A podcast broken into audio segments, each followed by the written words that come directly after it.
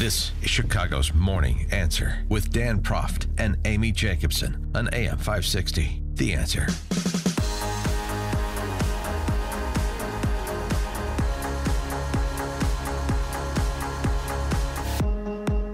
Top of the morning, Dan and Amy coming to you live from Joe Cotton Ford and Carol Stream, part of our AM 560 business tour normally, but not today. Today we're kicking off the sale of our tickets, the sale of tickets to our Freedom Summit in October. Yeah, October 27th at the Chicago Westin Northwest in Itasca. This year's speakers include former Milwaukee County Sheriff David Clarke, James O'Keefe from Project Veritas, plus AM 560's Mike Gallagher. Dan Proft, Joe Walsh. We will all be there. You can get tickets at freedomsummitchicago.com.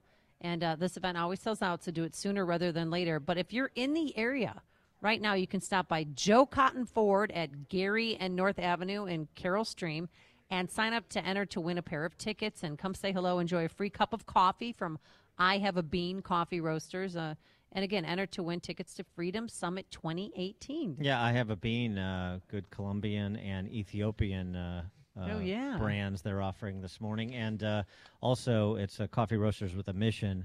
They uh, specifically employ ex-offenders. So uh, I have a bean.com if you want to check out more about uh, both their mission and their product. Uh, so uh, remembering John McCain, how should we? You heard uh, uh, reviews from across the political spectrum over the weekend, the Sunday talk shows with the uh, longtime Arizona senator passing away over the weekend from brain cancer. One of them from our very own Dick Durbin. Uh, talk about being damned with faint praise. Dick Durbin on McCain. Well, he always had a, a voice of clarity and vision and courage. But I remember those moments of uncommon decency, which is uh, unfortunately in short supply on the American political scene. Uh, I can recall when he rose to the defense of Barack Obama at a moment in the campaign when very few expected him to. Contrast that with what we went through in the locker up chants of the last election. I can remember when John spoke out clearly against the white supremacists uh, in Virginia uh, and made it clear that he considered them to be cowards. And I can remember when he stood up for the issue of immigration, not an easy issue for anybody, certainly not a conservative Republican from Arizona. We spent six months together negotiating a bipartisan comprehensive bill. Four Democrats, four Republicans. John was our leader, and we knew with him in charge, we were going to finish the job right. Yeah, I'll tell you what, uh, remembering John McCain as the opportunity to take shots at Trump, that is the sliminess of one Dick Durbin, one of the most disgraceful politicians in Illinois history, in the history of our country. We should be ashamed as a state. We continue to send him back to the Senate just because he's mastered the art of saying completely unreasonable, uh, mendacious things uh, in a reasonable room temperature tone of voice. And he did it again over the weekend. Matt from Kerry tweeting in, I'll always remember McCain for reaching across the aisle to Republicans. Oh, well, he was a bipartisan champion. That's what, you know, everybody was saying over the weekend because he can relate to both the left and the right, maybe more to the left. But here he is in his own words. Uh, we knew that, you know, he d- decided, the family decided to stop medical treatment on Friday and he passed away on Saturday. I hope those who mourn my passing, and even those who don't, will celebrate, as I celebrate, a happy life lived in imperfect service to a country made of ideals whose continued success is the hope Yeah, of the world. And I wish all of you great adventures, good company, and lives as lucky as mine.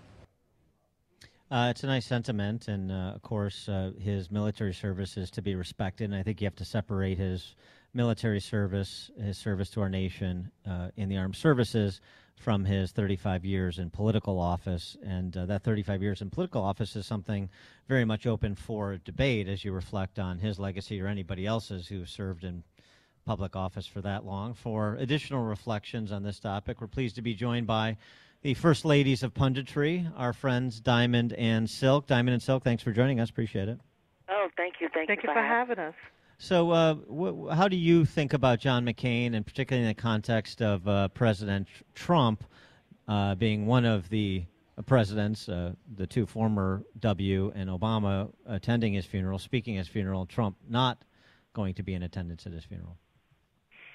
Well, I don't think that. Uh, I think McCain stated that he wanted Obama to preach his eulogy. Am I correct? Yes. Yes. Was he it something like funeral. that? If it was something like that, you know, Obama's not even a pastor, but he wanted him to either speak or preach at his uh, eulogy, and he didn't want Trump to attend. And I think that his wishes should be respected, Mm-hmm. but we also must understand. Um, if you put politics in this here, John McCain, I don't think he too much cared for our president. And if we talk up, if you really want to bring up some things, we can bring up some things about that dossier. And John McCain was dead in the middle of that.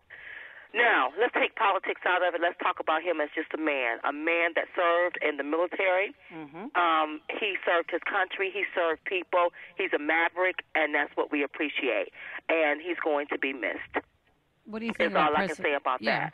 Yeah, but Um, President Trump didn't but- call him a hero. He just offered condolences to his family, and then he he Instagrammed a picture of himself instead of John McCain saying, you know, our condolences go out to him and his family.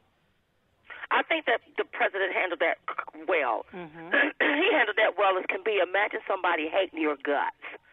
Imagine somebody hating you, and every chance they get, they throwing a dagger at you, and you are the sitting president. What was the president supposed to say?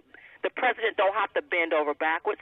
He said what he said. I think it was in good taste. As a matter of fact, when the president tweeted it, I we retweeted it. That's right. What he said. And remember, our president is not fake. He's real. Right. He has feelings too.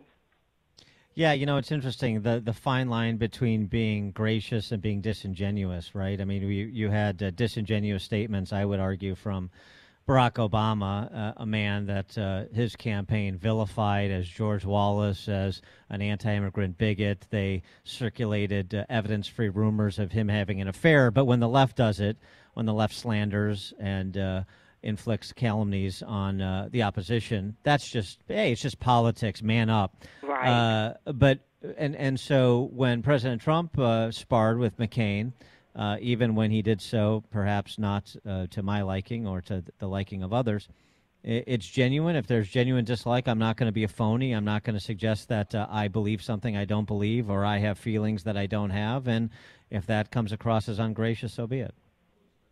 Well, I don't think that the president was being ungracious. I think he was being gracious He was, enough. and he was He- being real. And he was being real. That's right. You have to also understand now, p- certain people aren't saints.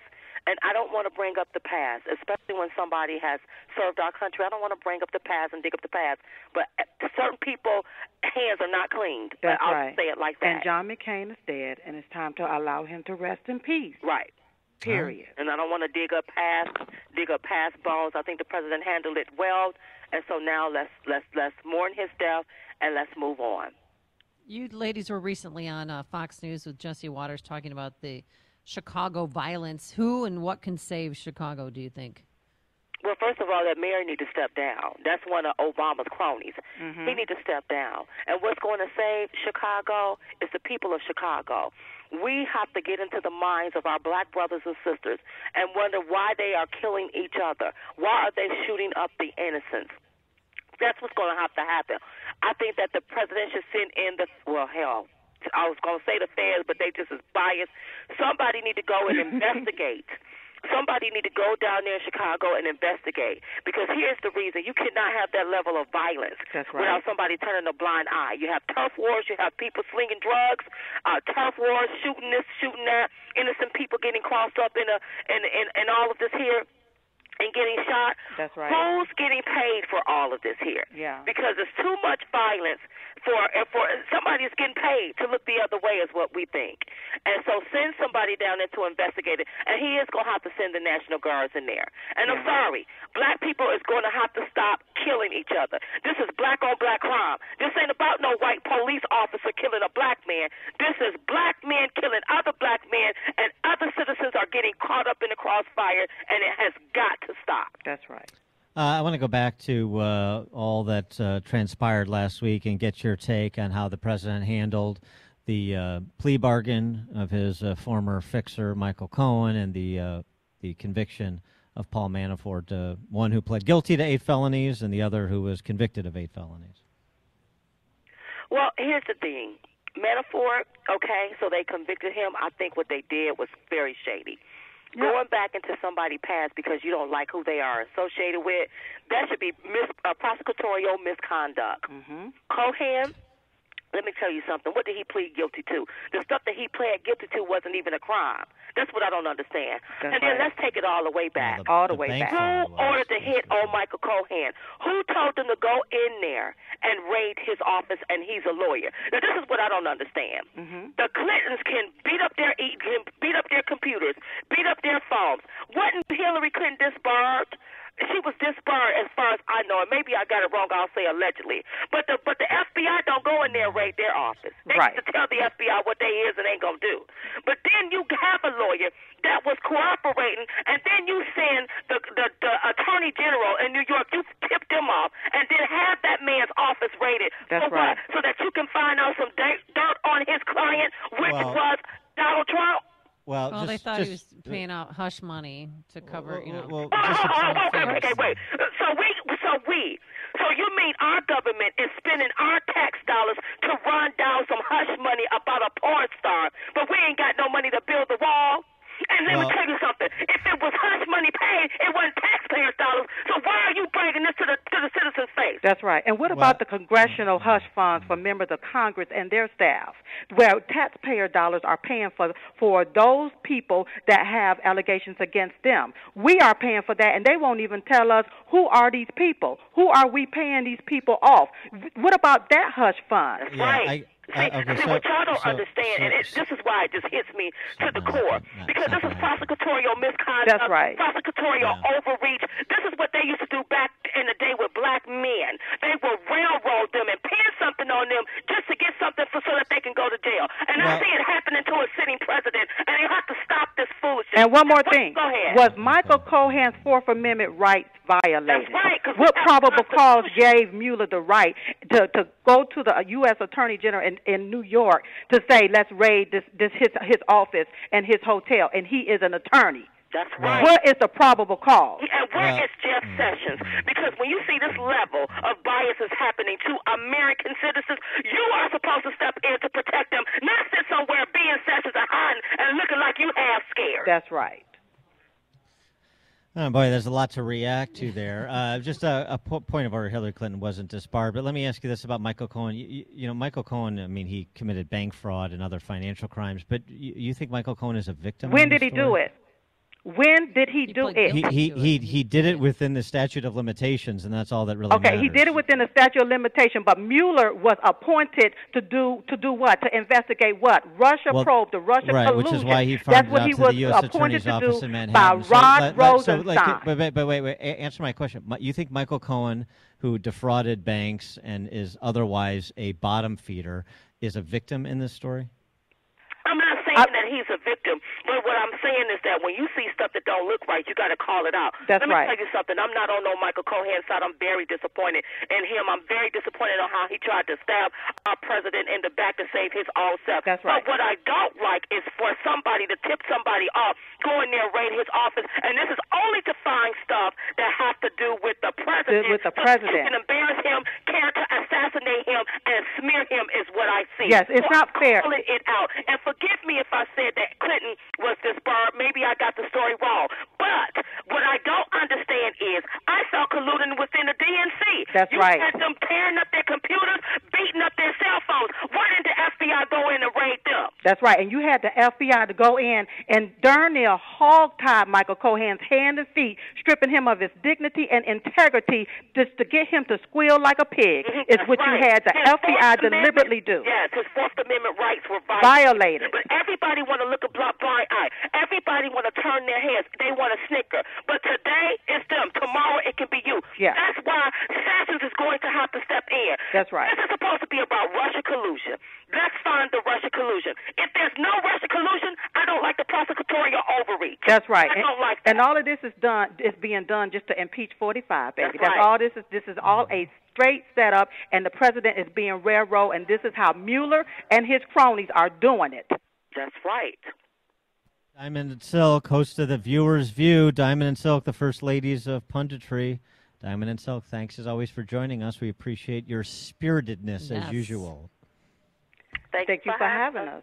And they joined us on our turnkey.pro answer line. When I say